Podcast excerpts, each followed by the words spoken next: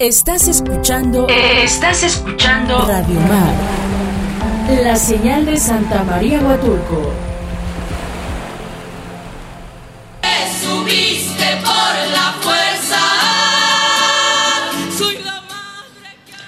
Buenos días, buenos días a todos nuestros radioescuchas que sintonizan una vez más su programa Voz Ciudadana. Yo soy Sheila Santiago y hoy tenemos un programa especial. Hoy se conmemora, hoy 8 de marzo se conmemora el Día Internacional de la Mujer.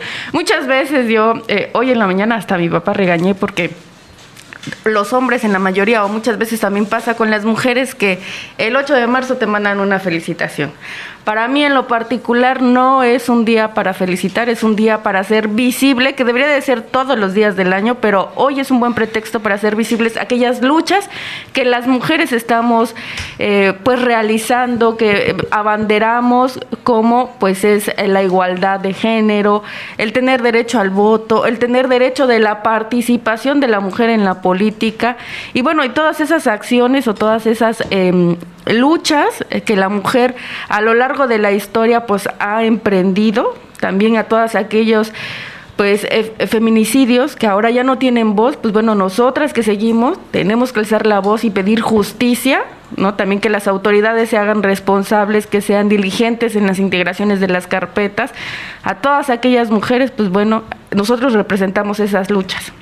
Entonces, hoy, 8 de marzo, no es un día para felicitar, es un día para hacer visible todas esas acciones, es un buen pretexto que debería de ser todas, eh, todos los días del año y por esa razón hoy tengo grandes invitadas, hoy vamos a hacer un programa especial, hoy está conmigo Rosy, Rosy Castro, que es activista y luchadora social. También está la maestra Yanira Mingo, pues que bueno, también ella ha emprendido y es representante del colectivo Yo Mujer. Así que hoy van a estar platicando conmigo acerca de sus acciones, qué es lo que hacen y qué es lo que van a hacer en esta fecha eh, pues especial en la que conmemoramos. También Rosy nos va a estar contando acciones, acciones eh, pues que ella ha emprendido y que muchas veces por temas políticos y por ser mujer y todavía ella por ser mujer afrodescendiente, pues dobla eh, lucha el doble de lo que cualquier ciudadano y, o cualquier mujer.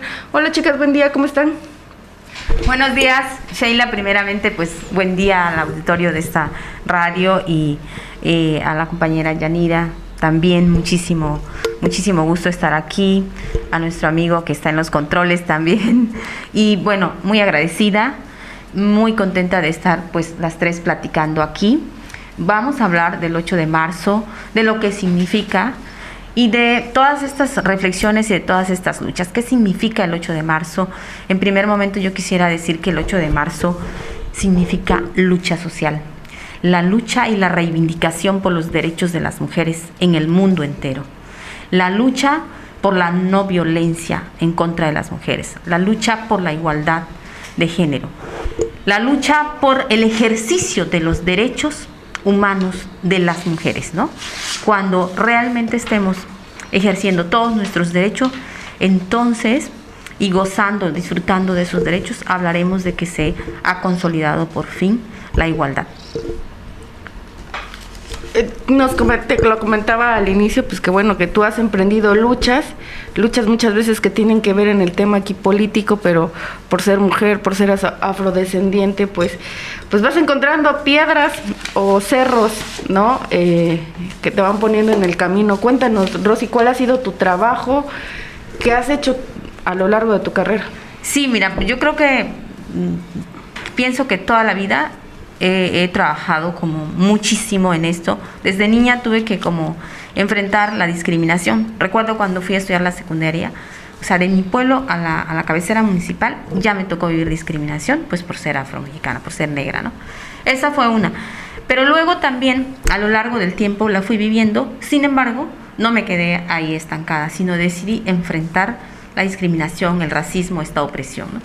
Y finalmente, pues llega, llega un momento en nuestra vida que eh, organizamos, nos organizamos varias mujeres, hicimos un colectivo, una organización y a partir de ahí empezamos a trabajar. ¿no? Esto ya estamos hablando que aquí en Valles de Huatulco llevamos 11 años trabajando, visibilizando. Siempre he estado desde el trabajo como docente, desde siempre creo que hemos estado transformando vidas, como digo yo.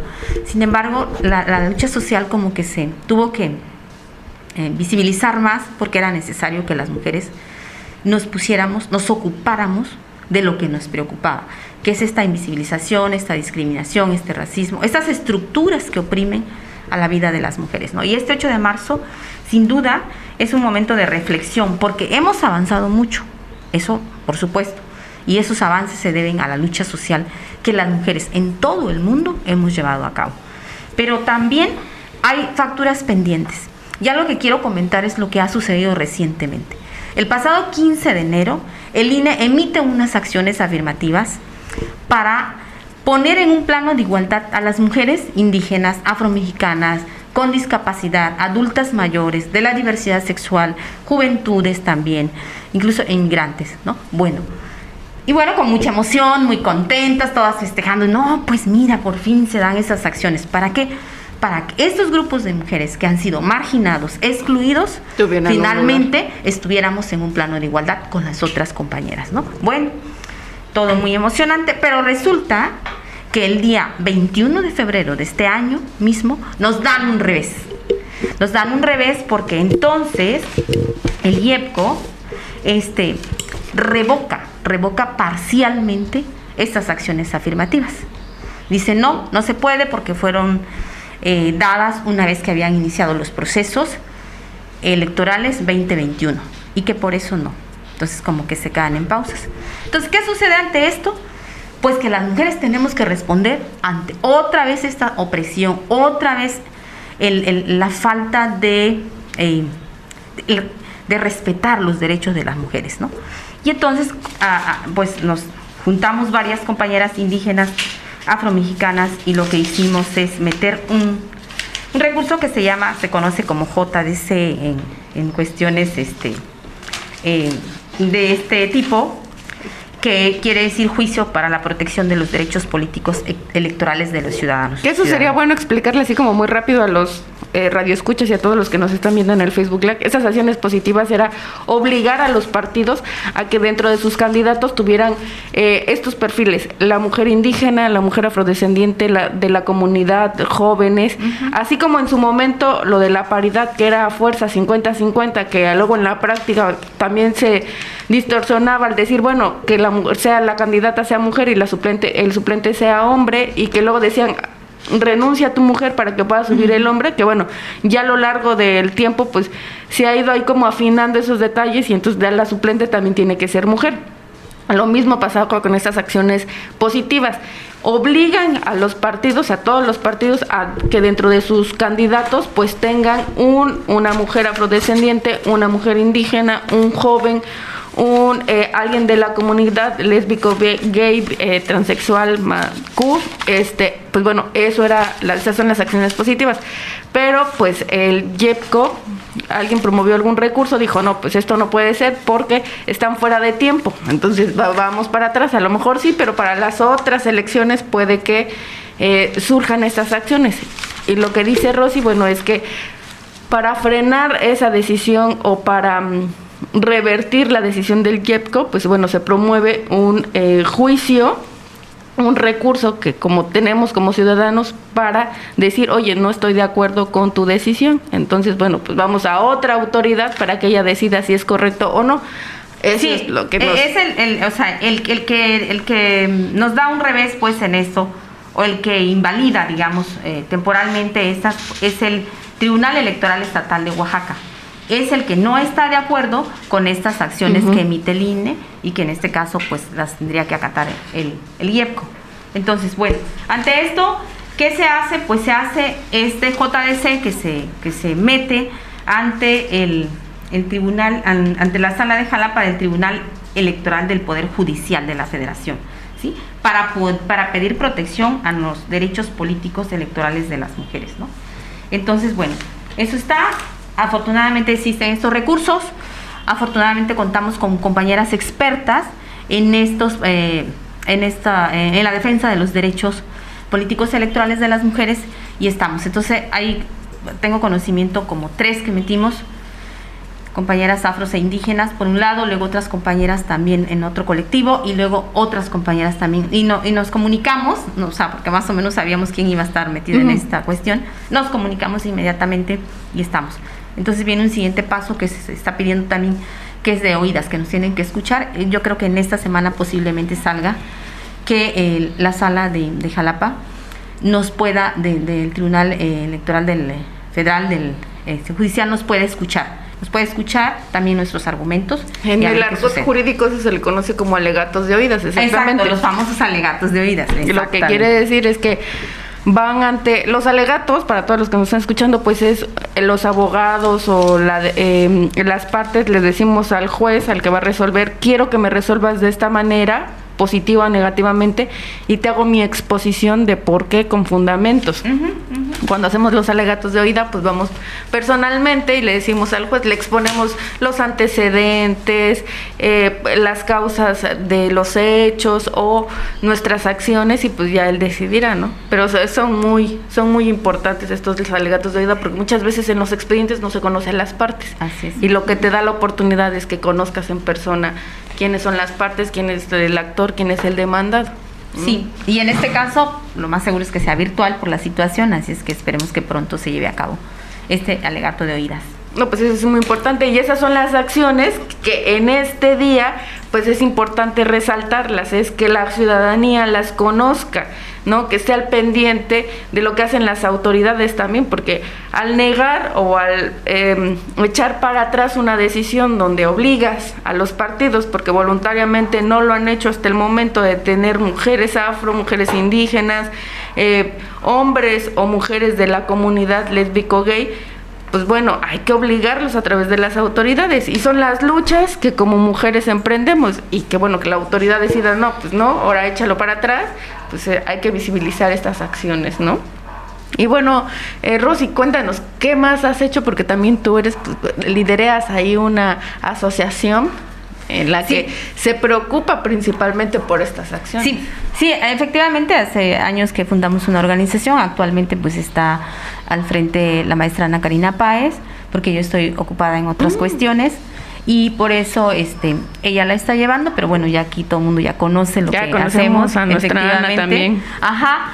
Y pero sobre todo lo que hacemos es eh, mucho trabajo en es decir, que tenga un impacto de manera colectiva en los procesos de mm, crecimiento o de empoderamiento de las mujeres en este caso. Pero también ese trabajo pega a nivel comunidad y pega a todas y a todos, no es solamente a las mujeres, sino es también a los ciudadanos, a los jóvenes, a las niñas, a los niños, a, todo mundo cuando hacemos. Cuando hacemos acciones y una mujer está bien, este, tiene una familia bien, o sea, equilibrada en, en sus necesidades, tiene una colonia que está funcionando bien y tiene una comunidad que funciona bien. Si no hay violencias, si no hay maltratos, o sea, empieza a funcionar bien. Porque hay una cuestión que dicen los expertos, cuando en una familia hay violencia, la calle se vuelve violenta. Y luego la colonia se vuelve violenta. Claro, y así va a creciendo. replicar. Ajá, se empieza a replicar. Entonces hemos trabajado en eso.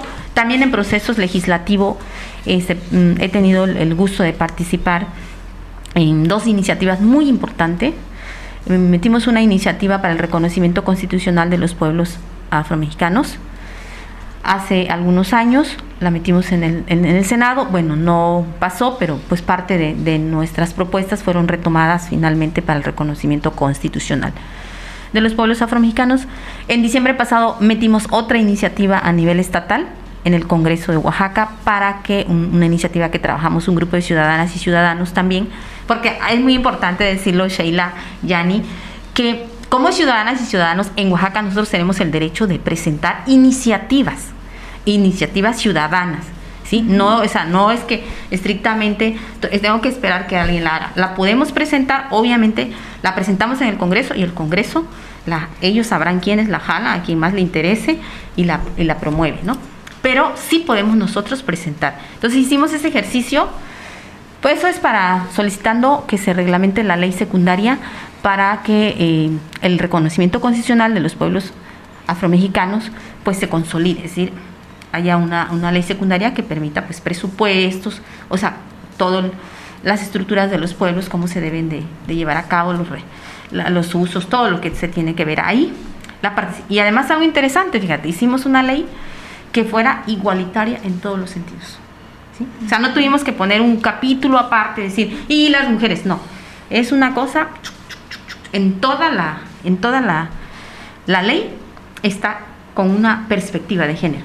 Ese fue un ejercicio muy interesante que hicimos, estuvimos algunas compañeras trabajando eso y estuvimos pues velando porque se diera así, ¿no? Entonces, que creo que eso es algo importante, o sea, la, la, igualdad, ¿no? Las mujeres estamos luchando por la igualdad pero creo que en mi muy particular punto de vista no nada más es sobresalir, ahora quiero sobresalir como mujer, sino la igualdad es que los dos, tanto el hombre y la mujer, pues vayan, tengan las mismas condiciones, este, que los dos tengan las mismas oportunidades, porque si no, pues ya después ahora será la lucha de los hombres. sí, siempre se confunde la lucha porque muchos dicen, no, es que las mujeres quieren todo, no, la verdad es que la igualdad, muy bien lo has dicho, es en que todas y todos tengamos las mismas oportunidades. Eso es lo que realmente queremos eh, y queremos todas y todos en México es lo que estamos buscando y en el mundo entero en general. Claro. Y bueno, también tengo otra gran invitada. Aquí está la maestra Yanira Mingo Galguera. Ella es representante del colectivo Yo Mujer, vocal del Consejo Municipal para la Prevención, Atención, Sanción y Erradicación de la Violencia de Género en el municipio de Santa María Huatulco, miembro activo de las asociaciones de mujeres en la costa Muaco y AMCO, promotora cultural y subdirectora académica del Cobao Plantel 22 Huatulco. Es una mujer pues con muchas actividades y como todas las mujeres que estamos al frente de las luchas y que queremos la igualdad, pues así también es la maestra Yanira. Yanira, pues cuéntanos, ¿cuáles son tus actividades para visibilizar lo que estamos diciendo, todas las luchas de las mujeres y también que eh, al inicio del programa me contabas que habías hecho una mini pequeña o muy grande investigación de campo, ¿no? Claro que sí. Bueno, pues muy buen día a todas, no a todos. Este, muchas gracias por la invitación. Me siento muy contenta y muy honrada de poder compartir pues nuestras experiencias y conocimientos pues con todas ustedes. Antes de iniciar mi intervención, yo quiero hacer este pues de manera muy gratificante, un amplio reconocimiento a tu trabajo, Sheila.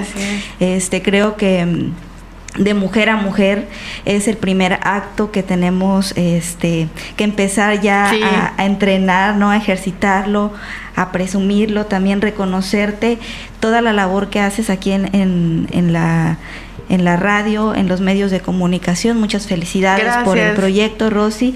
También mi admiración y respeto con todo el trabajo social y de activismo que, que ella ha, ha desempeñado en todos estos años, ¿no? Eh, y pues bueno, efectivamente, eh, a lo largo de estos años yo soy una mujer convencida que necesitamos garantizar respuestas a las nuevas generaciones, ¿no? no podemos esperar otros 70 años más para seguir, este, no tenemos ya más tiempo, ¿no? Sí. Creo que, este... Ya tenemos que tener como, en las nuevas generaciones ya deben de tener inculcado esto de la igualdad, ¿no? Quizás en nosotras o en, en nuestras mamás como que todavía estaba esta lucha, pero yo creo que las nuevas generaciones ya deben tener así tatuado. ¿eh? Así es, y sobre todo este empezar a tejer esas redes entre nosotras como mujeres para para garantizarle a las nuevas generaciones un mundo mejor y con mejores oportunidades que las que seguramente muchas de nosotras tuvimos, ¿no? Como la discriminación. En mi caso yo yo yo también tuve discriminación cuando fui a estudiar a la universidad este en la ciudad de Puebla por venir de un contexto rural, por no usar ropa de moda, porque yo iba de la costa, ¿no? Y pues mi indumentaria es muy distinta a la, a la o mi, mi vestimenta era muy diferente a la a la de la ciudad, entonces pues eso ocasiona pues esa discriminación desafortunadamente entre las mismas mujeres, pero también nos da esa resiliencia y esa fortaleza para decir, bueno, padecí esto, pero pues ahora no, no, no quiero lo mismo para las nuevas generaciones, ¿no? En, mi caso para mis estudiantes, para, para mi hija, ¿no? Que tengo una hija de, tres años. Y eso me, me, me ha llevado a realizar acciones afirmativas no solo en el ámbito escolar, sino ahora también lo estamos haciendo desde el ámbito social y compañeras, amigas, profesionistas que de la misma manera compartimos esta visión de, de hacer acciones afirmativas a favor del empoderamiento de niñas y adolescentes sobre todo. Este, pues formamos este colectivo que hemos denominado Yo Mujer y que buscamos precisamente reivindicar el papel de la mujer pero a través del rescate de sus raíces, de sus culturas, visibilizándolas, este, reconociendo ¿no? la labor que cada una de nosotras desempeña y, pues honrando también ese maravilloso legado de nuestras abuelas, de, nuestras madres, ¿no? Darles como que también ese honor ah, y ese espacio a ellas, ¿no? Y entonces, pues, el día de hoy, y a manera de homenaje, ¿no? Como te decía el día de eh, este hace un momento, e, el espacio acá a mí me dio la oportunidad de poder hacer una pequeña investigación de campo este, con dos mujeres eh, admirables. Una es Leodegaria Ramírez Tuide, eh, ella es huatulqueña, y la otra es la, eh, la señora Leodegaria Tuide aún vive, y la otra es la señora Petra Valle García, ella es pochutleca. Y bueno, incluso actualmente la Casa de la Cultura de Pochutla lleva su nombre, ¿no? Entonces, pues me di a la tarea de, de tener un acercamiento con los familiares y descendientes de estas dos maravillosas mujeres. Y les quiero compartir rápidamente algunos datos datos biográficos no que pudimos recopilar y con eso pues hacer este rescate histórico pero sobre todo pues eh, reconocer no reconocer esas mujeres también valiosas que nos han aportado tanto y a tantas generaciones que es parte de la labor que realizamos en el colectivo de Yo Mujer. Y pues bueno, en el caso de la señora Leodigaria Ramírez Tuide, ella es una mujer, es una leyenda viviente de 90 años. Ha sido testigo de muchos procesos históricos, culturales y religiosos del pueblo de Huatulco. Nació el 5 de marzo de 1931. Entonces el contexto está maravilloso. Yo aprovecho el espacio para mandarle una felicitación de cumpleaños. Recientemente el 5 de marzo ella cumplió sus 90 años. Ay, pues una felicitación. Sí, sí, sí. Y pues bueno, ella es hija de Ambrosio Ramírez, también eh, un líder reconocido natural de, de acá de Huatulco y hija también de, de Dolores Tuide Ramírez. Ella fue una mujer dedicada principalmente al comercio y a la pizca del café. Doña Leodegaria pues tuvo siete hermanos este, y muy chiquita la trasladaron a las fincas, ¿no? De 18 meses, ella se fue a las fincas y ahí estuvo pues algún tiempo en, en la finca Alemania, en la cual ella ahí aprendió las primeras letras enseñada por su madre, ¿no? Es un dato que me, que me llama mucho la atención porque su madre le enseña las, las primeras letras a, a tía Leodegaria y a través del método silábico que es el que se, se ejecutaba en aquel momento, ¿no? Y posteriormente ella estudia el primer y el segundo año de primaria ahí en Finca de Alemania.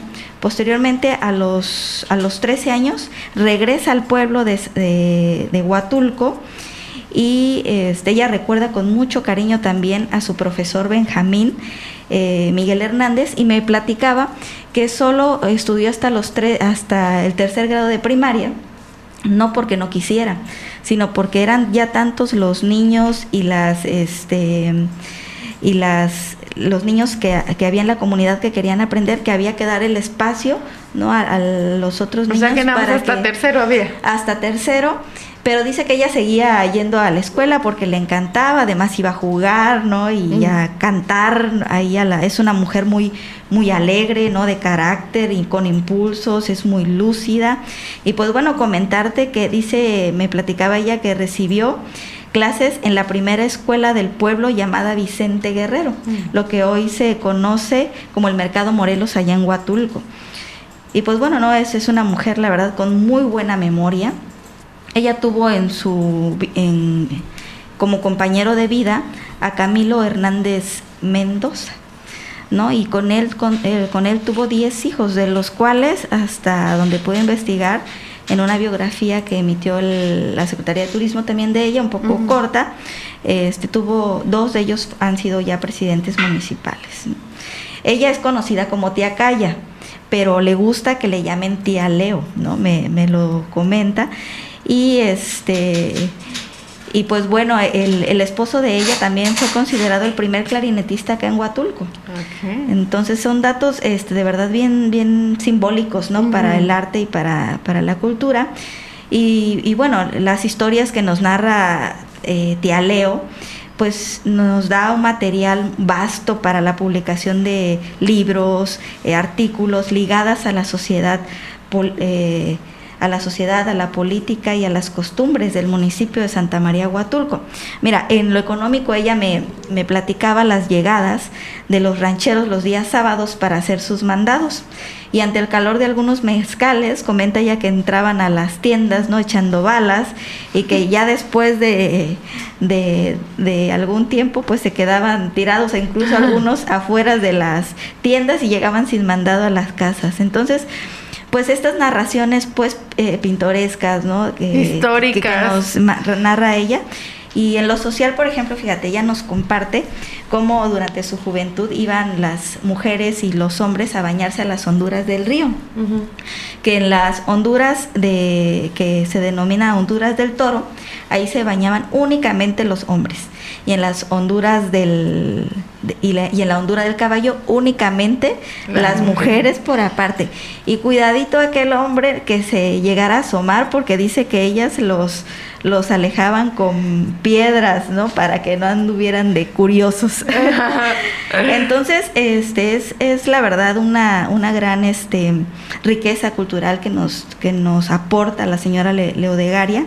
En lo religioso, así rápidamente te comento, narra la leyenda del lienzo de la Virgen Inmaculada Concepción que actualmente se venera en la iglesia ¿no? de Huatulco los días 8 de, diciembre. Y pues bueno, en lo político que pues ella es una mujer activa en la comunidad, siempre ha tomado la palabra, ¿no? Y ella incluso me dice que a algunos no les gusta y en palabras de ella dice, he pisado algunos callos, ¿no? Por decir verdades y denunciar. Y pues bueno, ella ha presenciado algunas luchas más importantes, eh, algunas de las luchas de los huatulqueños, historias que nos remotan a la época pues del Huatulco Bronco, donde los hombres pues se mataban entre sí luchando por sus ideales, por sus tierras, por, rivalidades por, rivalidades por mujeres, o participante de las guerras eh, fraticidas entre Bajos de Coyula y Pochutla. Y pues bueno, es una mujer que en el año del 2003 participó en la delegación del Consejo Histórico, del cual actualmente es fundadora. Viajó a Estados Unidos, incluso al Instituto Smithsoniano, eh, a la presentación de la exposición La orilla del encanto en el Museo Indígena Americano.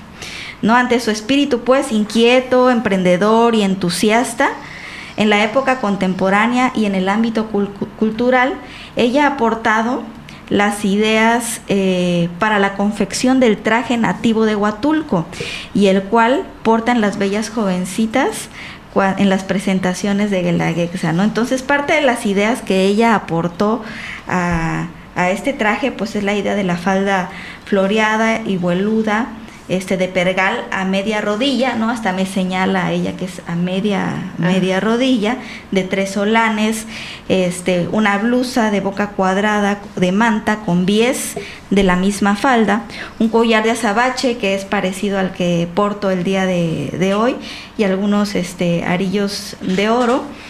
Y pues bueno, engalanaban pues este traje con trenzas amarradas hacia arriba, un rebozo negro y con una sonrisa en el rostro ella me dice ese rebozo negro para revolear en la chilena y alegrar la fiesta, ¿no? Mm.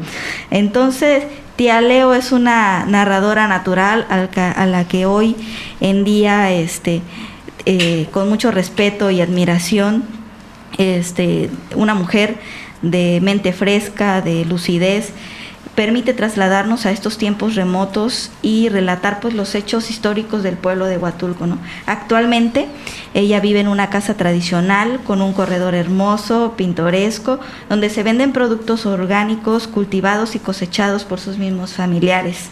A la fecha, ella sigue siendo una mujer autosuficiente con ingresos propios Siempre le ha gustado viajar hasta fuera del país, se me dice. Algunos conoce algunos museos de los estados y de la ciudad de Guatemala, ¿no? Ah, Entonces, es una mujer cultura, que tiene cultura y historia, representa Huatulco. Sí, de verdad que para mí fue un verdadero honor poder eh, compartir este momento y recibir de ella pues ese legado de, de historias y ahora pues transmitirlo, ¿no? A las, a las nuevas generaciones. Y pues bueno, la otra super mujer, este o bueno, eh, que también tiene todo mi reconocimiento y mi admiración, es la señora Petra Valle García, pochutleca, de origen pochutleco. Eh, antes de iniciar mi intervención, quiero agradecer de manera muy especial a su nieta, Misaela Cárdenas Arista, quien fue la que me proporcionó algunos este, datos biográficos de su abuela, también a su nieta, que fue mi compañera en la secundaria, la maestra de danza folclórica, este, Gadi Naoni Valenzuela. Cárdenas, pues también un abrazo con mucho cariño a ellas, que son los descendientes de la señora Petra Valle. Y pues bueno, ella nació en, en Pochutla en el año de 1925 y sus padres fueron Francisco Valles Pérez y Luciana García Martínez. Ella fue madre de 13 hijos y en la actualidad le sobreviven dos. La señora Flora, que es eh, mi vecina, ¿no? Allá en Pochutla, y este y el señor Ruperto Arista Valle. El máximo grado de estudios de doña Petra Valle fue el segundo año de educación primaria. ¿No? Y este, lo impresionante de ella y que yo quiero resaltar fuertemente hoy es que con esos dos grados, ese, ese grado de primaria fue suficiente para enseñar a leer a partir de los 30 años a niños, niñas y mujeres a leer y escribir de Pochutla, ¿no? Muchos profesionistas que, hoy en día este, eh, están en, en Pochutla, pues pasaron, ¿no? Pasaron por la escuela eh, de la señora Petra Valle, quien inició a la edad de los 30 años su loable labor en pro de la niñez pochutleca, ¿no? Ha enseñado a leer, como les comentaba, y a escribir por medio del método silábico. Y bueno, para ella pues utilizó pues lo que antes le, se le conocía como el silabario, ¿no?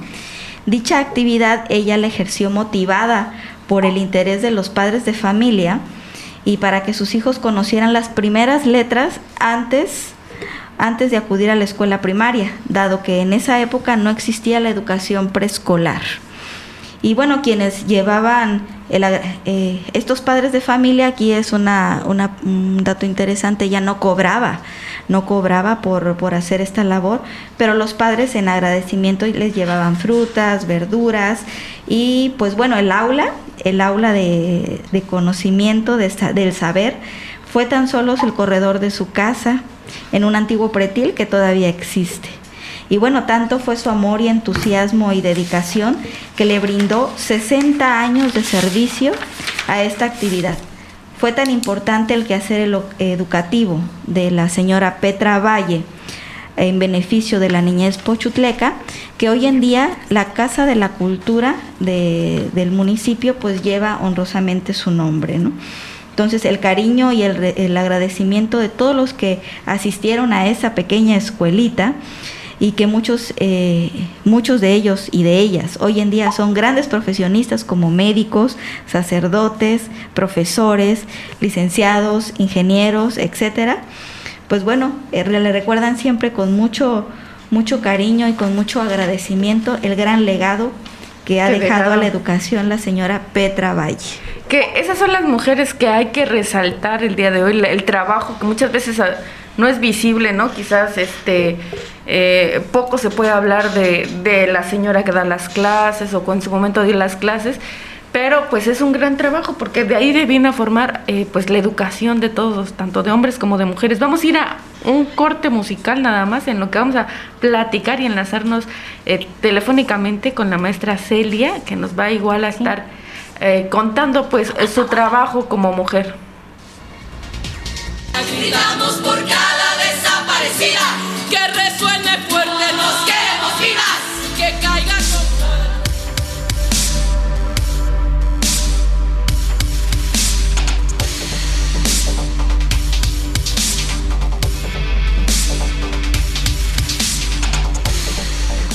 Ya estamos de regreso nuevamente aquí en su programa Voz Ciudadana. Hoy es una, un programa especial para conmemorar el Día Internacional de la Mujer. Y bueno, Rosy, cuéntanos, ¿a quién tenemos en la vía telefónica? Bueno, pues tenemos eh, en la vía telefónica, enlazándose desde la Ciudad de México, a nuestra compañera, queridísima amiga, colega, activista también, eh, la maestra Celerina Sánchez. Ella es una eh, mujer eh, una mujer mixteca de Oaxaca, lingüística, es experta en lenguas, es poeta, escribe en su lengua y eso es maravilloso. Entonces también en el marco de esta conmemoración del Día Internacional, pues queremos escuchar las reflexiones de la maestra Celerina Sánchez y cómo a través de la poesía, a través de las letras, también las mujeres eh, llevan la lucha social por los derechos de nosotras las mujeres. Maestra, buenos días, es un gusto, maestra Celerina, tenerte y cuéntanos, danos tus reflexiones, por favor. Y vamos a cerrar, pues seguramente, escuchando uno o dos poemas de la maestra Celerina en, en New Sabi, en Mixteco. Adelante, maestra. Muy buenos días, muchas gracias por la invitación. Eh, bueno, pues este día es muy simbólico porque es un día de lucha, un día de reconocimiento de nosotras mismas por nosotras mismas, porque muchas veces se ha dicho que las mujeres parece ser que no podamos no podemos estar juntas, pero más bien este día que sea para juntarnos, para unirnos, para repensarnos ¿no? Desde diferentes ámbitos, no solamente sociales, sino desde, ser mujer, desde nuestro, papel que, que nos dijeron que así era, ¿no? Desde, nuestros hogares. Realmente cómo podemos empezar a cambiar un poco esta mentalidad que se ha creado hacia con nosotras las mujeres por cientos de años. Sé que pesa, sé que es complejo, no sé que hay luchas que este, se han dado desde hace más de 150 años, digo, y más miles de años, ¿no? Y donde siempre nosotras las mujeres no se nos ha reconocido ni nuestro pensamiento ni nuestro trabajo. En el pleno siglo XXI, aunque ustedes no lo crean, en muchos, en muchos lugares sigue siendo así. Entonces la lucha se vuelve muy simbólica por esta cuestión, ¿no? que en pleno siglo XXI, donde se supone que, tendríamos que estar en, pensamiento desarrollados y desarrolladas ¿no? en conjunto con la tecnología, pero parece ser que la tecnología nos ganó y como especie humana nos estamos quedando atrás. Y este papel también eh, pues le está pegando mucho a las mujeres en el sentido de que todavía falta por reconocer y ejecutar nuestros derechos y también nosotras desde, qué lugar podemos empezar a ejercerlas, ¿no? Desde esta parte a la mejor íntima del hogar, cómo nosotras también estamos ejerciendo nuestro poder o estamos por una igualdad de derechos. Efectivamente, por mucho tiempo se hablaba de, de equidad, pero hay equidad, hay paridad y hay este, igualdad, y estos tres términos justo tenemos que entenderlos porque em, a nosotras las mujeres, pues parece ser que nos ha tocado como jugar con, con estas partes, primero, pues en los primeros años, cuando se empezó la lucha desde los movimientos que se han dado y uno de las de las primeras conferencias mundiales de las mujeres en el 75, pues empezaron a manejar estos conceptos de equidad, ¿no? Y después, posteriormente, se empezó a trabajar más en la igualdad y nosotras mismas no entendíamos cuál sería la, la como estas diferencias. Digo, y yo lo digo por mí, ¿no? En, en, este sentido de la equidad, por ejemplo, decíamos, pues sí, no podemos compararnos con la fuerza de los hombres, ¿no? Pero aquí sí es es una parte equidad, pero cuando hablamos de derechos tenemos que hablar de igualdad de derechos. Ya ustedes lo hablaban hace un momento que las estaba escuchando, ¿no?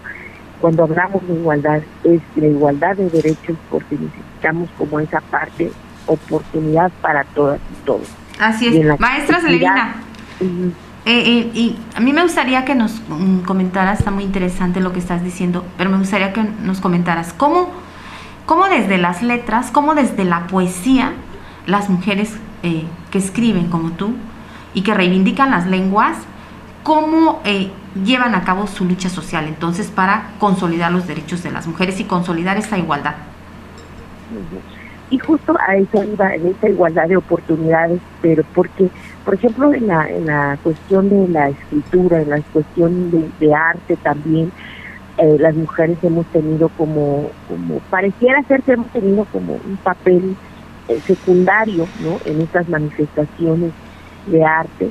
Bueno, yo, yo eh, como poeta, pues también he tenido como que luchar para, para ser reconocida en, el ámbito ¿no? de, de, la poesía, y eso pega también a los pueblos indígenas, quienes han, han empezado a eh, escribir, quienes están al frente, son, son varios hombres, ¿no? En la cuestión de, de mi cultura, por ejemplo, la cultura del sabio o como nos conocen como los mixtecos, pues hay más hombres que mujeres. Porque justo el, el papel de la historia también, por supuesto que está ahí, y, replica esta situación ¿no? De, la no igualdad de oportunidades para las mujeres y eso también se ve en las artes, ¿no? Somos menos las mujeres que hacemos arte en cualquier manifestación. En este sentido, por ejemplo, en escritura, pues somos menos las mujeres, ¿no? Y, y, digo, a lo largo de la historia, ¿no? Pues somos como tres, cuatro mujeres que se, se, se, se, se ven así pero en realidad los hombres son los que han llevado como la batuta en la historia de la creación y pues también se ve en la creación literaria. Y en la creación literaria yo creo que para mí, por ejemplo, me ha servido como una herramienta justo para reivindicar nuestra historia, nuestras luchas, ¿no? A través de la palabra que, bueno, mucha gente dice que, que, que a veces nacemos con, con, ese, con esa eh, con ese don de poder hacer poesía. Pero creo yo que también se tiene que afinar, no solo, no basta con el talento, ¿no? Y más siendo mujeres, no basta con el talento, sino tienes que afinar y conocer no solamente esta manera de escribir, sino eh, la, la, propia historia de las mujeres, ¿no? Y que, y que, em, y que la escritura pues sirva para esta manifestación, más allá, ¿no? De, de, poemas de amor, más allá, porque em, eh, por mucho tiempo igual a la poesía, por ejemplo, nos encajonan, ¿no? Que solamente hablamos de amor, de amores carnales, de amores pasionales, de amor, y no, creo yo que muchos, eh, muchos poetas, hombres también, no, han, han tenido como herramienta esta parte de la poesía para manifestar toda la desigualdad, la iniquidad, las injusticias que hay en este mundo a lo largo de la historia, pero son menos, ¿no? Siempre se ha, se ha dicho que, bueno, en, la literatura, en la poesía, el arte es lo que tiene que sobresalir, ¿no? No es este, porque además no es político, no, no, el arte no puede ser político y yo digo al contrario, el arte es altamente político, ¿no? Y entonces desde ahí obviamente tú tienes que tener como estos este, eh, conocimientos para poder expresar lo mejor que se pueda y no y, no termine siendo como un panfleto, sino también sirva como estos elementos que, llaman ¿no? la poesía en este sentido es parte de, de, las artes. Entonces, es una lucha constante de nosotras las mujeres poder este, entrar en este campo, no es fácil, ¿no? Porque pues obviamente está predominado por hombres y muchos de los hombres casualmente han escrito desde la voz de las mujeres, ¿no? Entonces es medio raro porque digo algunos poetas tú, tú lees un poema y están hablando como si fueran mujeres, ¿no? Cuando no sé si ellos sientan y vean desde esa posición de mujeres, ¿no? en ciertos momentos dice uno, bueno, pues, bueno, él dice lo que cree y lo que ha escuchado de las mujeres, pero ¿qué, qué digo yo como mujer? Eh, creo que ahí está el papel eh, fuertes desde mi voz, desde lo que yo siento, desde mi sentir, desde, desde mi ubicación como mujer, como yo puedo manifestarlo, en este caso la poesía. Pues bien, entonces ah, creo que ahí está una de las luchas sociales de la maestra Celerina como escritora, como poeta, ¿no? Es decir, desde su propia voz plantear y también hacer política desde la poesía. Eso es muy interesante, maestra. Y bueno, no queremos este, quedarnos sin escuchar alguno de tus poemas en ese maravilloso lenguaje, la lengua sabe que a mí me encanta porque tú sabes que por mi zona también hay, es una tierra sabe Sí, muchas gracias y bueno, voy a leer justo un, pequeño poema que se llama Mujeres, ¿no? Cueña a, cueña ayua, kunupi, tania, taundu, kue yo sabi, titu un, cueñandaka inokua, nun yu un yuchayibi, nunde, cuetiupuyata, mujeres mujeres de hilo, tejen sus sueños al amanecer de cada primavera, con palabras de colores en los confines del río, donde la vida fluye bajo los ahuehuetes milenarios. Muy bien, ahí este poema está dedicado justo a estas mujeres bordadoras, ¿no? La mayoría de las mujeres bordadoras este, se sientan bajo los árboles a tejer justo la vida. Porque muchos, eh, por muchos años y hoy mismo también, este, a pesar de todo el tiempo que ha pasado, eh, las mujeres, una gran parte de las mujeres este, han usado el bordado, el tejido como parte sanador también, ¿no?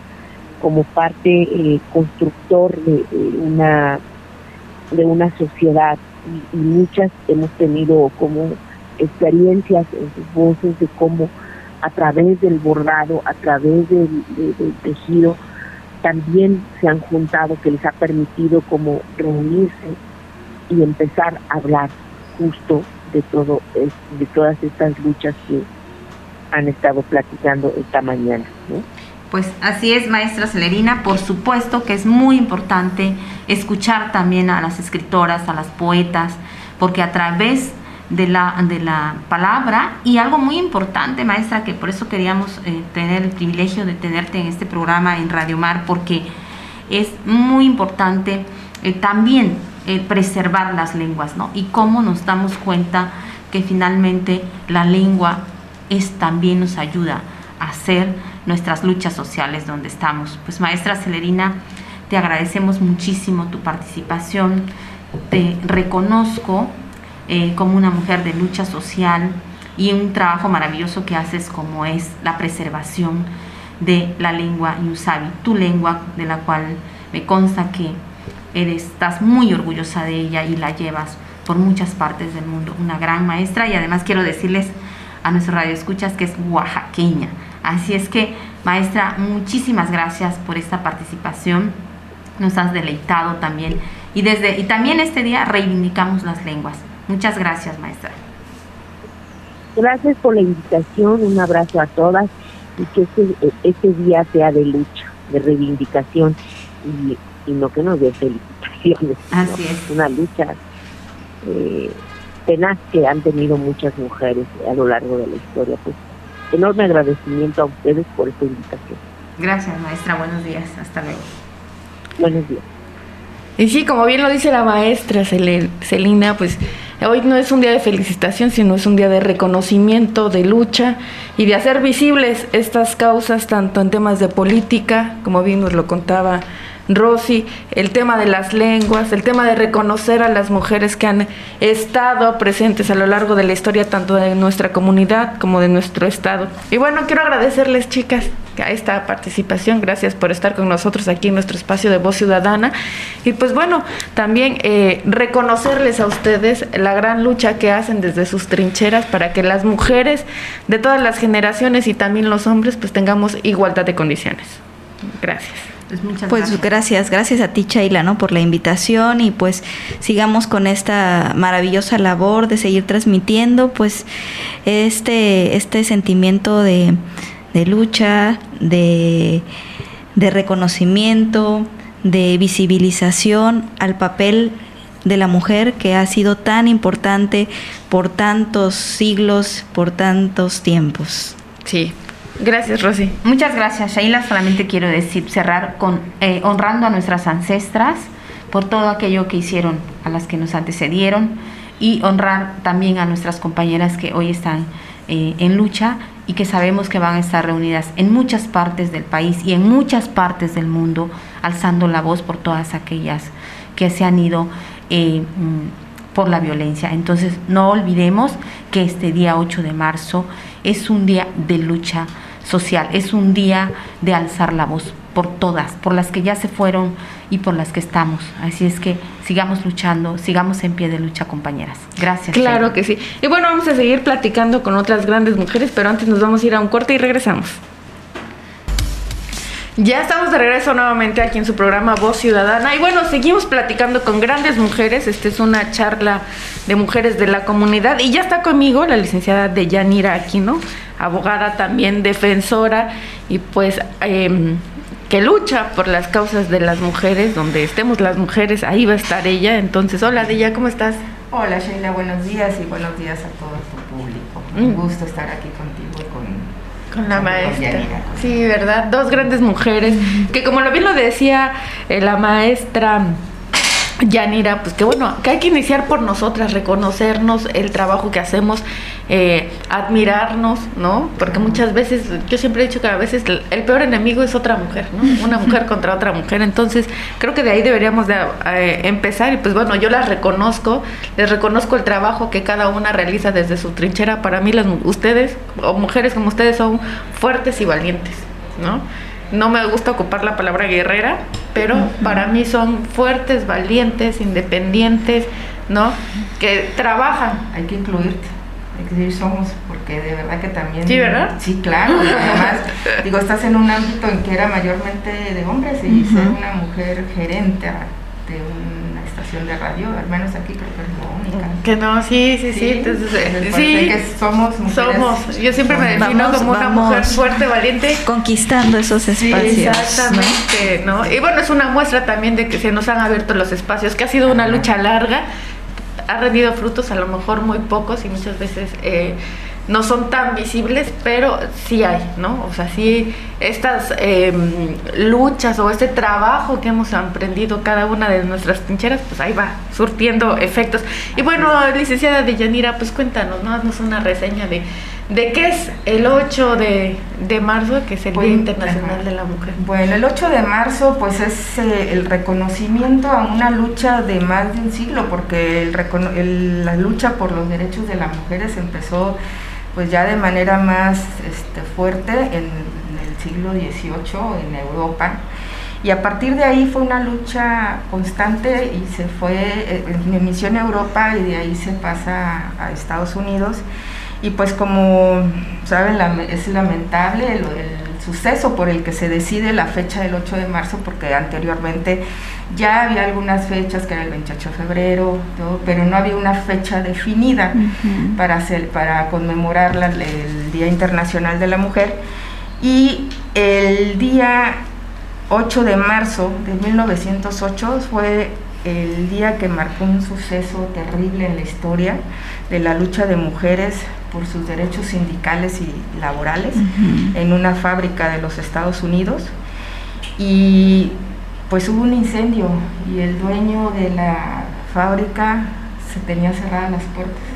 Entonces murieron muchas mujeres en, esa, en ese acto tan cobarde y a partir de ahí se, eh, se decidió poner como el Día Internacional de la Mujer el 8 de marzo y la esta Organización de las Naciones Unidas lo formalizó en el año de 1975.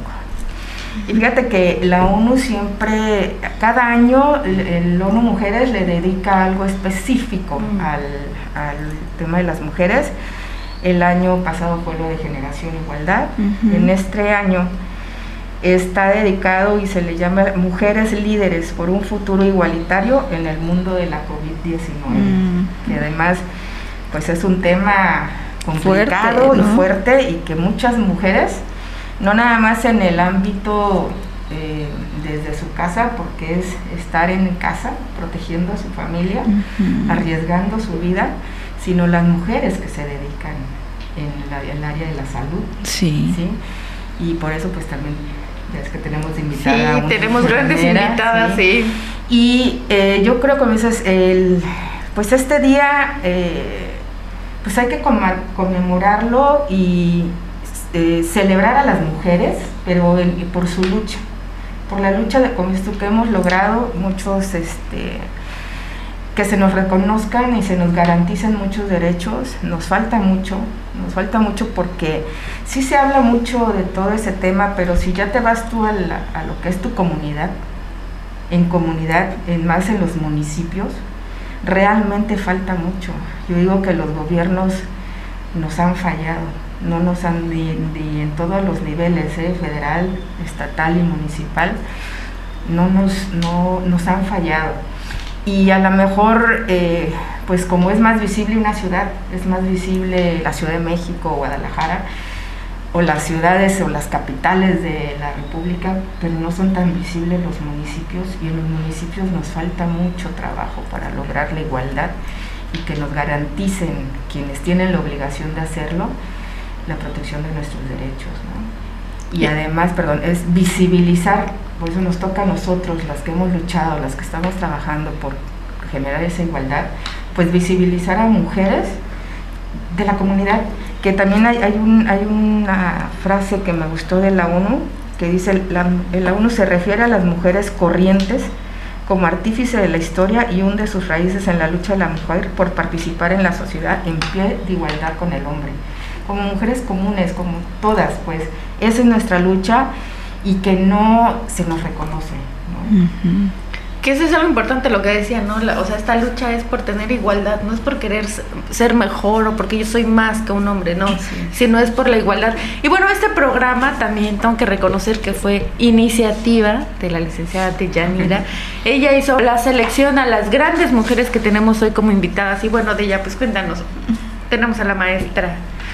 Pues mira, tenemos aquí a la maestra Yanira, es una mujer para empezar, a mí me da mucho gusto porque es una mujer muy joven, este, ama de casa, tiene a su familia, pero además es una mujer que ha luchado eh, por, defender sus derechos. Ella también está en un ámbito educativo donde la discriminación y el relego por tener una, un puesto le ha costado trabajo que se le reconozca y que se le tome en cuenta además, ¿no? Pero bueno, en esta ocasión ella trae el tema, que es lo que nos va a platicar, del tema de lo que es eh, la educación, cómo podemos las mujeres salir adelante a través, como decía ella, de la cultura, de la educación, de que nosotros como mujeres sepamos nuestra historia. Entonces ella nos va a platicar de un proyecto que trae y pues queremos escucharla. Sí, pues muchas gracias Day por la invitación nuevamente, Che, no, gracias por el espacio. No, con mucho gusto. Y este y pues bueno, espero que, sea del agrado de todas y, de todos esta esta esta actividad que les voy a compartir en un momento. En el programa anterior, este, antes de iniciar mi intervención, eh, hablaba la maestra Celerina de cómo, de un poema que hacía alusión a las mujeres y cómo tejían, ¿no? Cómo tejían debajo de los árboles de un poema mixteco. Y pues bueno, a mí me hizo recordar este, a mi madre, a la señora María Celia Galguera Palacios, a quien quiero aprovechar también en el, momento del día de hoy. Este, ella es pochutleca y pues bueno quiero reconocerle su trabajo y agradecerle esta maravillosa blusa que porto el día de hoy, eh, pochutleca también de, muy linda, ¿eh? Muy linda. Gracias. Y este, pues bueno, mi reconocimiento para, para mi madre, para mi abuela, la señora María Celia Palacios Castellanos, quien fue primordial también en mi formación académica y profesional, rompiendo desde muy pequeña también pues esos paradigmas y estereotipos, ¿no? Y pues bueno, como, como comentaba Dey, Todavía tenemos mucho trabajo las mujeres, los hombres, las niñas, las, adolescentes que realizar para reducir estas brechas. Todavía tenemos que reducir con la sobrecarga de trabajo que hay para las mujeres.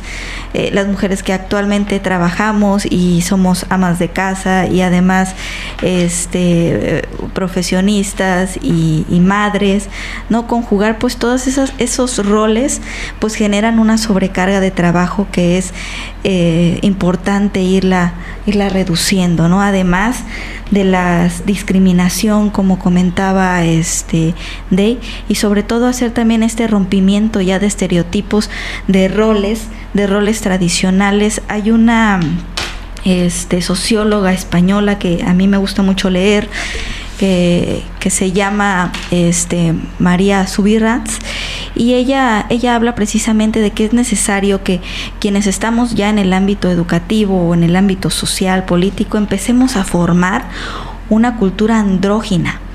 ¿Qué quiere decir esto? Esta cultura andrógina es poner, es eh, extraer pues esos roles eh, tradicionales tanto del hombre como de la mujer y ponerlos al, al servicio de ambos, pues, ¿no? Tanto los roles tradicionales este, del hombre, acercárselos a la mujer, como los roles tradicionales de la mujer, también acercárselos al hombre, ¿no? Y esta, esta ah, mezcla se me hace a mí extraordinaria, esta propuesta académica de, de, la socióloga se me hace extraordinaria porque creo que también es parte de la labor que las mujeres hoy en día desempeñamos, acercar también esta parte femenina a los hombres, no darles la oportunidad a ellos de que puedan experimentar el proceso maravilloso de la crianza, de expresar el amor hacia los hijos, de expresar sus emociones que también pues han sido, ¿no? Este reprimidos y que también a veces muchas mujeres por por el ámbito de o por la misma dinámica de estar en puestos de toma de posiciones o de cargos, a veces nos masculinizamos, ¿no? Entonces, eh, creo que es un buen momento para también reivindicar lo femenino y desde nuestra feminidad, pues poder también empezar a ejercer pues acciones afirmativas como lo hemos venido haciendo que garantice pues esta igualdad y esta cultura de paz que bueno, a través del colectivo que, estamos trabajando ya con, algunas amigas que se llama Yo Mujer y que de manera entrelazada con MUACO, con AMCO, ¿no? Pues vamos haciendo esas redes y, y esas acciones que a mí me encantan estas fechas porque a veces pues tenemos participaciones acá, acá y no en, muchos espacios y qué, qué maravilloso es poder compartir ¿no? con tantas generaciones, con otras mujeres, aprender, ¿no? aprender de nosotras mismas, pues todo, todo, todo lo que traen, ¿no? Toda, toda, todos esos saberes y este, y pues a mí eso me, me encanta, me motiva a seguir trabajando. Y pues bueno, este, este año eh, hemos eh, creado ya nosotras este, el colectivo Yo Mujer y buscamos precisamente hacer el empoderamiento de otras mujeres, particularmente de niñas y adolescentes, a través de la cultura, de las manifestaciones artísticas, de la literatura, ¿no? acercarles a ellas pues todas estas expresiones ¿no? de, del arte que, que son muy importantes y que a través de estas de, estas expresiones también ellas puedan pues romper los estereotipos, de reducir la brecha de desigualdad y este y empezar a generar esos cambios en sus propias comunidades, ¿no? Tenemos que empezar a hacer la labor también con niñas y adolescentes para volverlas agentas de cambio en sus contextos, ¿no? Y bueno, parte de, la labor que realizamos en, en Yo Mujer es precisamente eso, ¿no? Primero, acercarles a ellas un instrumento de su identidad, ¿no? Y, y el primer proyecto que tenemos para este año, es precisamente buscar la gestión de la tercera eh, edición y reimpresión del libro Leyendas y Tradiciones de Pochutla. ¿No? Entonces, antes de, de, iniciar con, con qué eh, actividades estamos realizando, quiero presentarte el libro, ¿no? Este es un libro antiguo. Eh, la primera edición del libro fue en, en el año de 1925. Entonces, es un libro que en el 2025 cumple 100 años.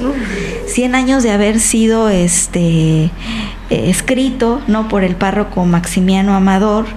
Y pues bueno, eh, ahora precisamente en momentos de contingencia, cuando estás en casa y buscas mecanismos, ¿no? De cómo autorregularte, pues la lectura para mí ha sido este primordial una, una herramienta de ella y me, me acercó nuevamente al, al, libro, ¿no? Al libro a, otra vez volverlo a leer. Y este, y pues bueno, surge la inquietud de decir, bueno, vamos a, a reproducirlo. Para mí tiene un, un, significado muy especial porque con yo aprendo a leer a los seis años de, edad mi libro mi, eh, mi, abuelo me acerca eh, este esta, esta valiosa reliquia histórica y bueno es como me conecto no me conecto con el con la cultura me conecto con la lectura y empiezo a hacer de, de, este hábito pues como esa herramienta, empiezo a sujetarme ¿no? de, de, esta, de este elemento para poder ir desarrollándome como eh, mujer, como niña, después como profesionista y ahora pues como, como este, eh, pues emprendedora en el ámbito de, social, ¿no? Entonces, eh, para mí, te digo, tiene mucho significado. Eh, compartí la inquietud con otras amigas, sociólogas, este, abogadas, eh, empresarias, rectoras y algunas incluso de algunas universidades. Les encantó la idea les encantó la idea de hacer la reproducción porque además me lo pedían prestado, ¿no? Y a mí me daba mucha pena no poderlo prestar porque, este, pues, eh, pues ahí, ¿no? Eh, tiene todo un valor. El cuidado, ¿no? El valor sentimental y dije, pues bueno, también sería como muy egoísta de mi parte, este, no, no compartir el contenido histórico de este libro, ya que desde donde yo tengo conocimiento es la única obra nativa de la región y hay muy poquitos ejemplares. Únicamente creo que está el, eh, bueno, este que me obsequió mi abuelo, otro está en la biblioteca de la Huapjo y por ahí un paisano en Pochutla, me parece tiene otro más. Hay copias, copias este, fotostáticas, pero pues no tienen el, el mismo valor, ¿no? O, el mismo eh, eh, valor literario más bien. Entonces, este, pues bueno, ese libro que en coordinación con el con la colectiva de mujeres, pues estamos impulsando la tercera edición. Hacemos una invitación a los a todos los eh, que se quieran los que se quieran sumar. Eh, nuestra meta es poder hacer la, la reimpresión de 1500 piezas y bueno, y, y, a la, y queremos hacer la donación a través de un programa socioeducativo que he diseñado que se llama Mi encuentro con mis, raíces y construcción de paz. Entonces, este, pues bueno, e, este programa socioeducativo pues busca precisamente en primer término pues el rescate del libro histórico. En segundo término, hacer de la lectura ese instrumento de resiliencia y transformación y construcción en, este, en las niñas y adolescentes de nuestra comunidad. Y como tercero, pues hacer de la lectura pues también ese empoderamiento académico de las niñas y de adolescentes que a lo mejor como en mi experiencia puedan eh, agarrarse ¿no? de, de, este maravilloso hábito y, y, de ahí desarrollarse pues como las profesionistas que, que, ellas quieran ser, pero sobre todo generar pues esa conciencia de cambio social, ¿no? De que ellas pueden a través de la educación, a través de la lectura, generar verdaderos cambios, transformar sus realidades. Yo soy creyente de, de esta parte y además creo que puedo ser también un referente de, de, esta, de esta parte. Y pues bueno, ahora, ahora ya me lo reconozco, antes, antes no, pero es el primer ejercicio que, que tenemos que, hacer? Que, que hacer, ¿no? Asumirnos como el aporte, como el referente que actualmente también somos las, las mujeres. Entonces, pues es parte de, de, los proyectos que ahorita con el colectivo estamos impulsando y, y, pues bueno, compartirles, ¿no? Invitarlas también a sumarse al, al, al proyecto. A, necesitamos pues un recurso importante porque la edición que queremos hacer no, no es este eh, pues no queremos que sea sencilla, queremos que tenga cierta calidad, con todos los derechos correspondientes, ¿no? Con la formalidad y demás, ¿no? Entonces, pues bueno, es parte de, de lo que podemos compartir de este maravilloso ejemplar. Es un gran proyecto y bueno, también reconocerle, como dijimos hace rato al inicio, pues que la maestra Yanira es, es una gran mujer con unos gran proyectos y pues ella su lucha es la educación, ¿no? La que dice que la educación es un agente de cambio para todos, tanto como para hombres, para mujeres. Gracias, maestra, gracias por haber venido. Y pues bueno, vamos a seguir platicando con grandes mujeres, ¿no? Claro, así Vamos a ir a un corte musical y regresamos.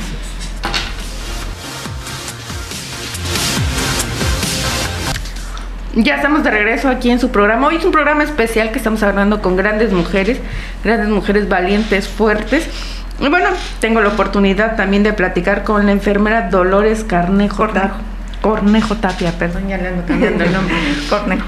Es la enfermera Dolores Cornejo Tapia, que nos va a estar contando, pues bueno, cuál es, cuál ha sido su trabajo, porque también hay que reconocer a las mujeres que se han encontrado en la primera línea contra la pandemia del COVID-19 que muchas han tenido que hacer sacrificios como dejar a su familia, separarse de sus hijos, de sus esposos. Entonces, pues bueno, también a ellas hay que reconocerles en este día la gran labor que hacen en pro de la comunidad y bueno, en pro de la salud. Hola, enfermera, buen día, ¿cómo está? Buenos días, gracias por invitarme. No, con mucho gusto. Pues bueno, de ella cuéntanos, ¿quién es nuestra invitada? Pues mira, eh, Dolores Cornejo es licenciada en enfermería, eh, egresada de la Universidad Autónoma de México, tiene muchas, muchos estudios en el tema de obstetricia y ha estado en diversos hospitales de la República.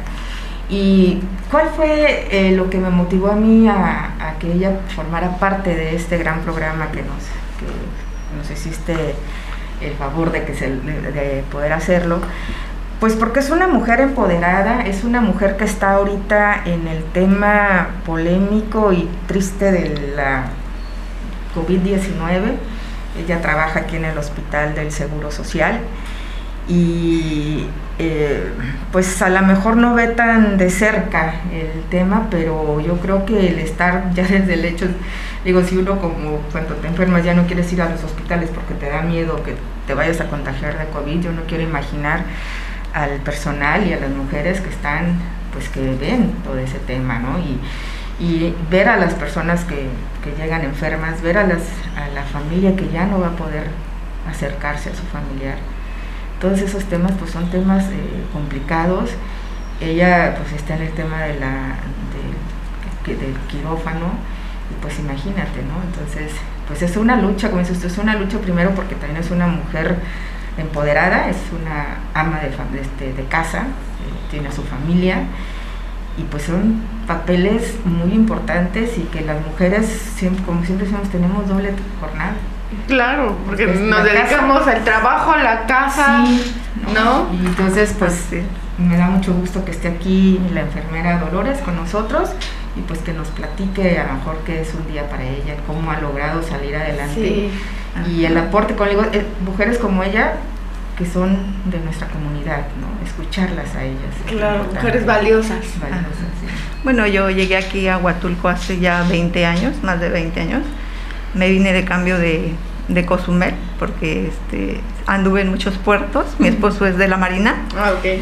Y anduve este, pues, en Baja California, en Acapulco, en Cozumel, México, Progreso, Yucatán. Entonces, cuando llegué aquí a Huatulco, pues me, encantó ya el lugar y le dije a mi esposo, ¿sabes qué? Yo aquí me quedo. Él siguió con su trabajo de la Marina, eh, de puerto en puerto, pero yo ya me quedé aquí sola con mis hijas. este, él se fue, se siguió trabajando y yo ya me quedé aquí trabajando en el seguro, teniendo a mis hijas pequeñas y este, ya pues a seguirle trabajando y estudiando porque pues yo trabajo, este, ya estudié un poco ya grande, porque mis hijas ya iban, y una ya iba a la universidad y otra ya iba a la prepa, cuando yo empecé a estudiar la preparatoria. esas son historias súper interesantes. exacto, porque además son luchas eh, tuyas que dices, es que yo puedo. O sea, nunca es tarde para estudiar ni para aprender, ¿no? Entonces esas luchas que dices, ya ella con el compromiso y, de, tener a sus hijas, de, criarlas, pues ella también saliera adelante. Y además son como rompe uno paradigmas, ¿no? Porque siempre uno dice, no, es que si ya no estudiaste la prepa a tal edad, no, ya estás muy grande, ya se te fue el tiempo, como cuando uno quiere ser mamá ya mayor, no, no, ya se te está yendo el tren. Creo que lo mismo pasa para estudiar, no, no, no, es que ya estoy muy grande, ¿cómo voy a estudiar? No, sí, entonces, qué interesante. Este, ah, es interesante, bueno, digo yo que es interesante porque yo hice la carrera básica después de, con secundaria. Después de ahí, este, yo siempre tenía la inquietud de, hacer más, de estudiar más. Entonces después se me dio la oportunidad de hacer una especialidad en administración en Acapulco. Viviendo en Acapulco, hice una, una especialidad en administración de hospitales. Después de ahí yo decía, no, pues yo tengo que hacer este, otra cosa, la especialidad, necesito hacer la especialidad. Se dio la oportunidad de entrar a la prepa aquí en el Cobao y este en, en año siete meses terminé la prepa oh, con, super calificaciones, ¿no? super bien. después de ahí se dio la oportunidad de hacer la licenciatura. Me fui a hacer la licenciatura a Salina Cruz junto, con, junto con otras compañeras. Nos fuimos a hacer la licenciatura. Después de ahí se dio la oportunidad de hacer la especialidad en enfermera quirúrgica y me fui a hacer la especialidad a Oaxaca.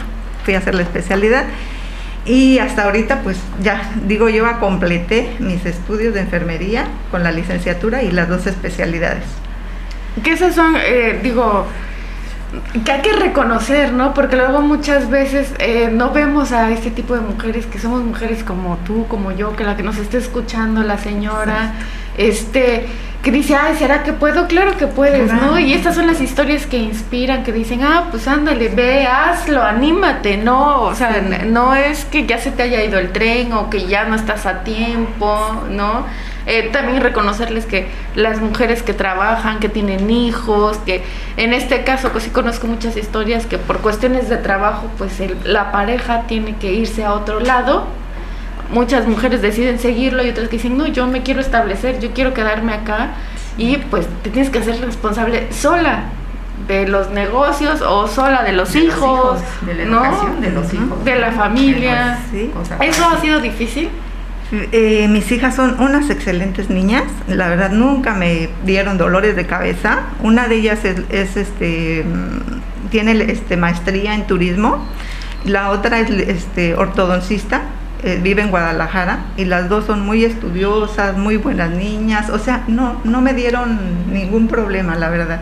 Siempre buenas niñas, buenas estudiantes, la verdad no tengo queja con ellas. Qué, padre. Sí, pero yo creo que el hecho precisamente de educar de esa manera, porque además son ejemplos que sigues, ¿no? Como dicen, los hijos son ejemplo de los padres.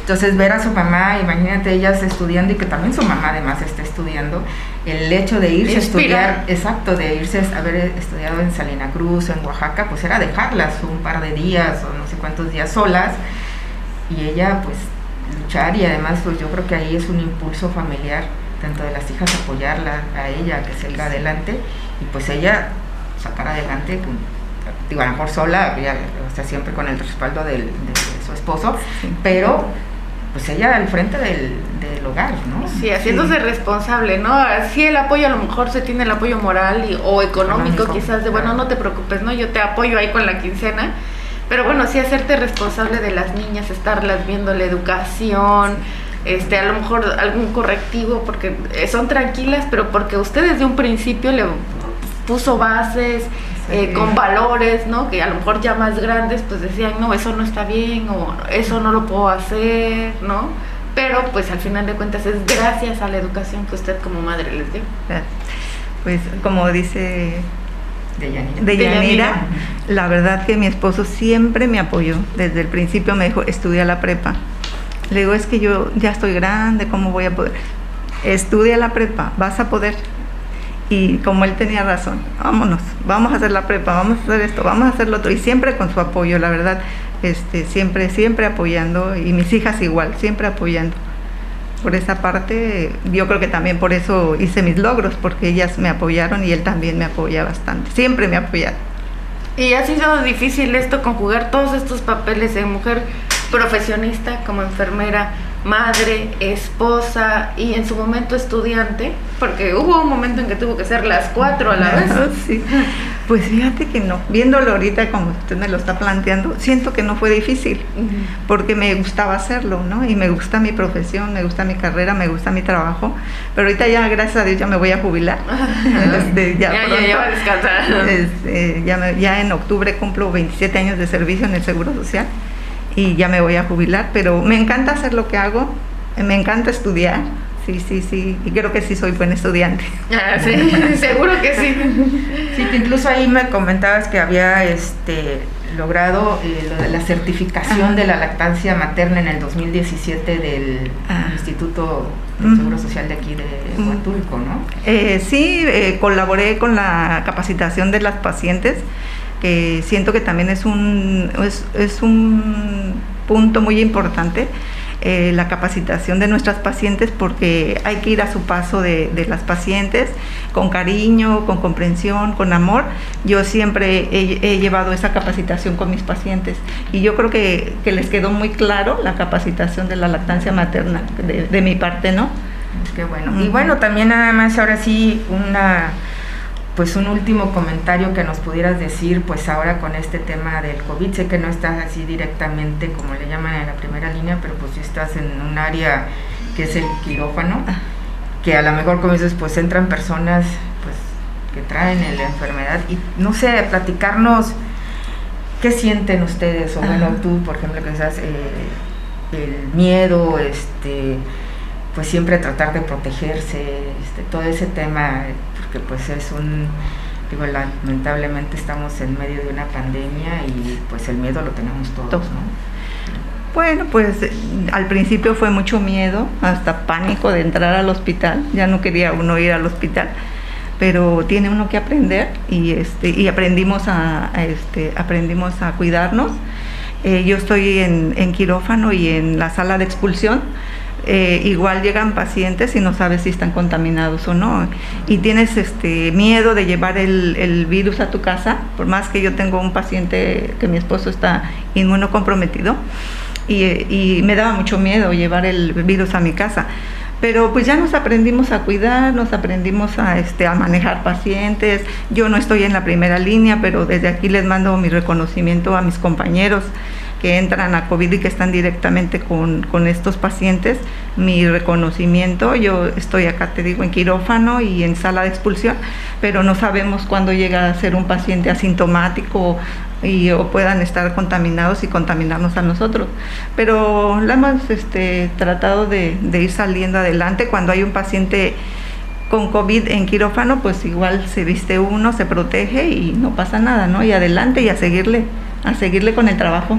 Claro que es un trabajo además de mucho reconocimiento porque es cuidar y proteger a un enfermo que está, pues, eh, ahora sí como dicen, disminuido en sus, este, pues todo por la enfermedad que pueda tener y es, pues no nada más es como dices atenderlo, sino también hasta veces hacerla de psicólogo, ¿no? Para tratar de calmar sí. al paciente y además a la familia.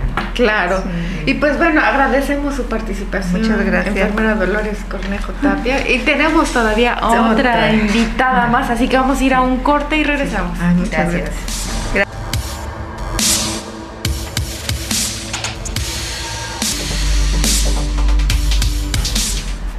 Ya regresamos con otra gran invitada. Ahora está con nosotros la arquitecta Ana María Cuevas Moreno. Eh, pues ella también es una mujer destacada y además destacada en un ámbito donde principalmente es dominado por los hombres. Hola arquitecta, buen día, ¿cómo está? Buenos días, muchas gracias por la invitación. Muy bien.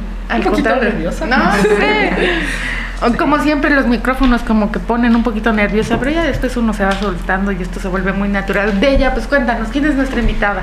Pues mira, la arquitecta Ana María Cuevas es una mujer que ya tiene muchos años viviendo aquí en Huatulco y como dice, se desarrolla en un ámbito que es bastante, bastante difícil, predominado por los hombres y además eh, pues es arquitecta, pero además es perito evaluadora y es directora responsable de obra. Entonces, eh, creo, que creo que debe ser la única mujer aquí directora responsable de obra.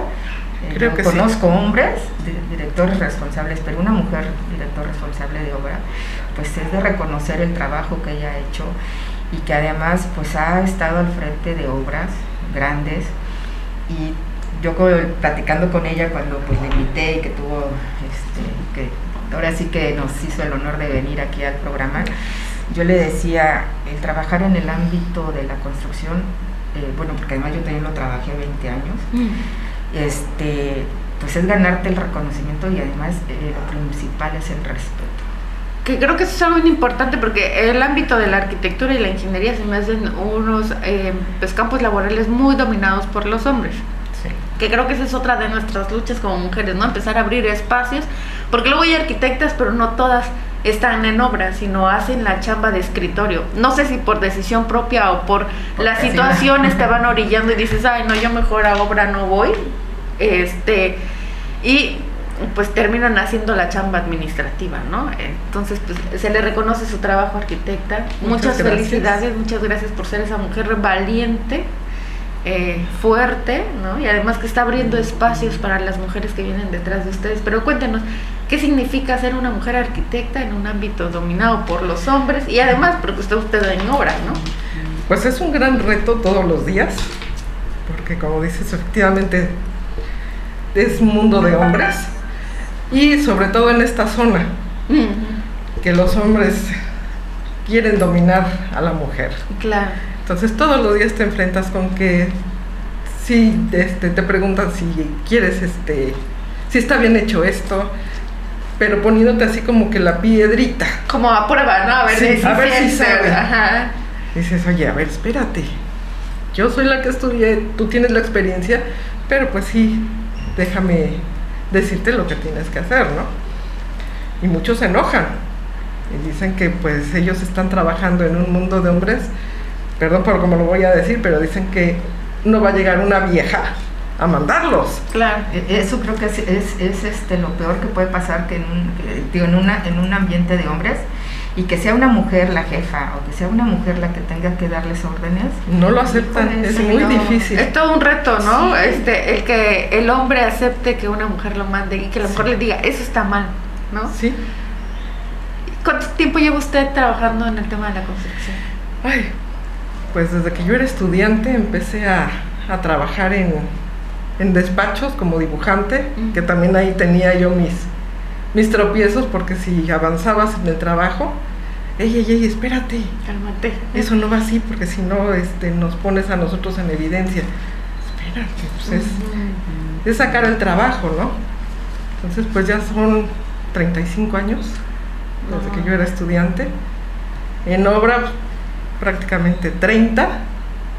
Y creo que es muy gratificante el ser arquitecto y constructor, porque es como un hijo. Sí, claro. Desde que ves la semillita que estás platicando con el cliente hasta que lo ves en un proyecto y cuando lo desarrollas, pues es tu máximo reconocimiento, ¿no? Porque ya lo ves crecer. Sí. Entonces, pues sí. Y uh, usted que ha estado pues en obra específicamente aquí en Huatulco, ¿hay espacios para las mujeres en el tema de la construcción? Ah, o sea, si llegan las chicas que, alguna que nos esté escuchando que diga, yo quiero ser arquitecta, ¿tiene espacio laboral aquí en Huatulco?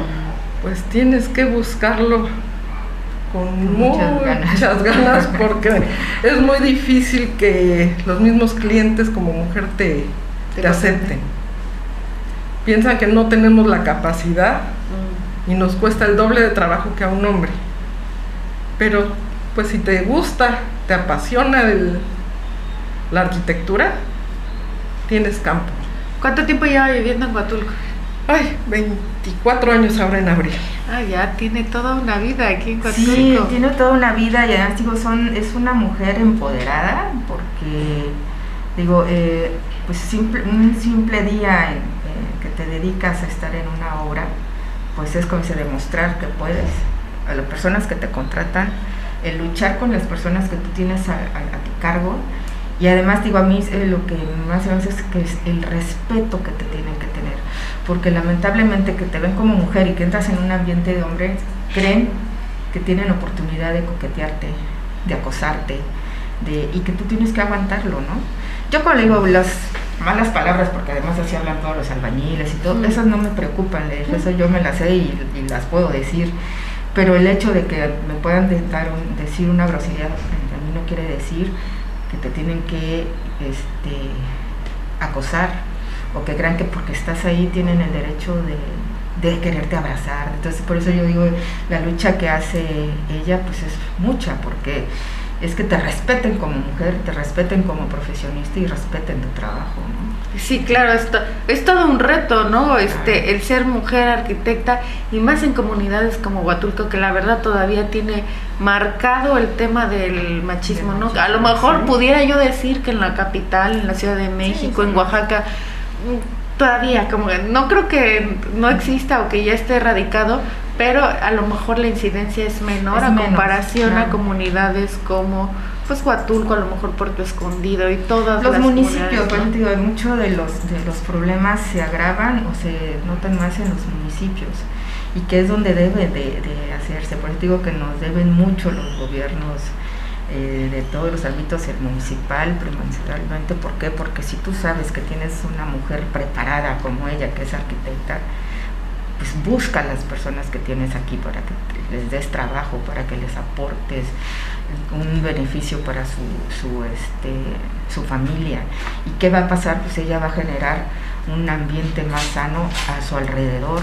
Pero si tú como, como gobierno o las mismas eh, dependencias del Estado no les dan oportunidades a las mujeres que están en la comunidad y que tienen la capacidad, pero que a lo mejor tampoco saben que, que, están. Entonces, por eso hay que visibilizarlas, hay que que la gente las conozca, que sepa que sí, aquí en Huatulco hay mujeres preparadas en todos los ámbitos y que hay que aprovecharlas. Yo digo, pues hay que explotarlas en el sentido de su conocimiento. hay que hacerlas visibles. Claro, visibles y decís, oye, voy a hacer una obra, pues voy a dársela a una arquitecta y quién más, que además no nada más es arquitecta, toda obra tiene que tener una directora un director responsable de obra. Pues aquí lo tienen ya todo redondeado. y la directora responsable de obra. Entonces dices, pues hay que aprovechar a las mujeres preparadas que hay aquí y que además ellas le inspiran a las chicas, a la juventud, a querer hacer algo más por su vida, para progresar y, yo sé, y recuperar esa sociedad que debemos de hacerlo desde la familia, el tejido social que se nos ha descompuesto tanto. Tenemos que recuperarlo, ¿no? Y creo que es algo bien importante porque además en Huatulco pues no hay como las universidades se han enfocado solamente a crear carreras pues que el destino demanda, ¿no? Temas turísticos. Entonces, arquitectura es, si alguna chica que vive en Huatulco quiere estudiar arquitectura, pues va a tener que, emigrar, ¿no? Y después quizás quiera regresar. Pero si las oportunidades aquí en la comunidad no se dan, pues seguramente ya no va a volver, ¿no? Exacto. es común, ¿eh? Que, y ha pasado, tengo este, amigas que tienen hijas que son arquitectas y no regresan porque se, no tienen ¿Para qué voy si ya no si no les dan oportunidad ¿no? y además eh, no se les da la oportunidad o cuando se les da los salarios son más bajos que lo que les pagan a un hombre yo no entiendo esa opción de que dices, trabajas en, igual que los hombres, pero pues tú tienes que... ¿Dónde crees que radica la desigualdad en cuanto a los salarios? Ay, la mentalidad del machismo. Piensan que el hombre debe de ganar más que una mujer. Ahí radica todo el problema. Entonces, pues no. Creo que esas son acciones que tenemos que erradicar, ¿no? Claro. ¿Qué otras acciones cree usted o considera importantes que deben ser visibles, hacerlas visibles como la desigualdad de los pagos, ¿no? Y solamente por este pensamiento de el hombre tiene que ganar más. ¿Qué otros, como a lo mejor paradigmas o temas, tendrían que ser visibles en el tema de la construcción y empezarlos a erradicar? Pues yo creo que buscarles más este, oportunidades a las mujeres, simplemente empezando por el, las instituciones que tenemos aquí en el municipio, permitir que, que las mujeres pues entren al, al, campo, ¿no? A la supervisión de obra en el, en el gobierno, dar más oportunidades. Que además me he dado cuenta que en Huatulco hay muchas obras. Sí. ¿No? O sea, Huatulco ha sido un destino en el que se ha desarrollado con mucho el tema de la construcción. Y fíjate que en otros lugares ya hay mujeres albañiles. Hay mujeres. ¿Aquí hay este, mujeres albañiles? No. ¿No? No. Y fíjate hay una mujer que es este, nosotros le decimos chalán, o sea, ayudante de, de albañil. es la pareja de, un albañil. Y la ves y anda cargando tabiques, anda cargando cubetas. Dices, reconozco su, su labor, es algo muy difícil, sobre todo para ser ayudante, porque son los que llevan el mayor esfuerzo. Sí, te digo que este, este ámbito en el que ella se desenvuelve es un ámbito muy difícil para la mujer, pero que sí podemos. Y lo único que tenemos que hacer es demostrarlo y que los, los hombres, que mayormente pues son los que están al frente de obras o que tienen construcción, pues que sepan y reconozcan que hay mujeres que pueden hacerlo, y a lo mejor mucho mejor que un hombre. Eh, pero lo único que, que, buscan, que buscamos es la igualdad. que, sean tratadas de manera igual.